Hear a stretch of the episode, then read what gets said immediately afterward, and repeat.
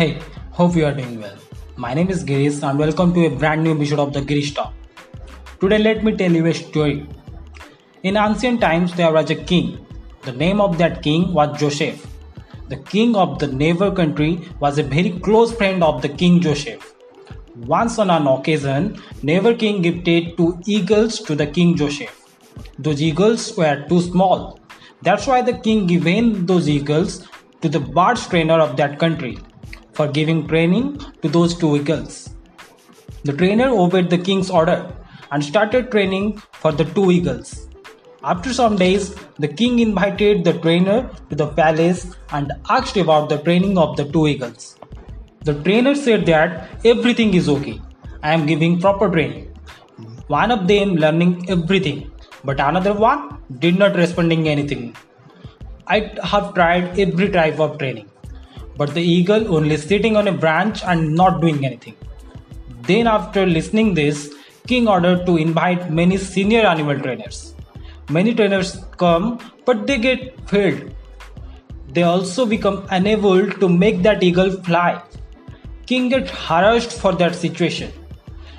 Then one of the ministers suggested the king to announce a reward for the person who can make this eagle fly.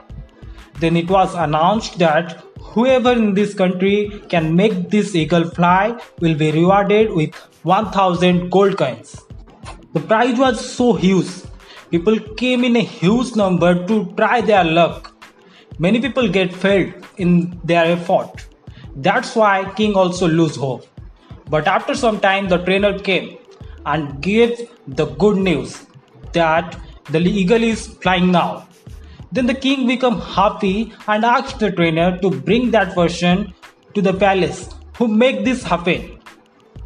Then the trainer moved from the palace and returned with a farmer of that country. Then the king asked the farmer, If you have any experience for training of birds? The farmer replied, No. Then king asked again surprisingly, Then how you able to make that eagle fly? The farmer replied, I have just cut down the branch on which the eagle usually sit. Then the king rewarded the farmer. Here the story ends. But let me tell you, the farmer not only cut down the branch but also cut down the comfort zone for for that eagle. It is also applies to us. If we are not ready to leave our comfort zone and wishing to fly, then we can't fly. Magic does not happen in comfort zone. Magic only happens outside the comfort zone.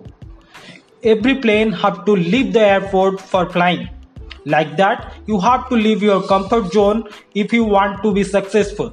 I hope you got some value from this episode. Share with your friends, give your valuable feedback. Stay tuned. Thank you for listening.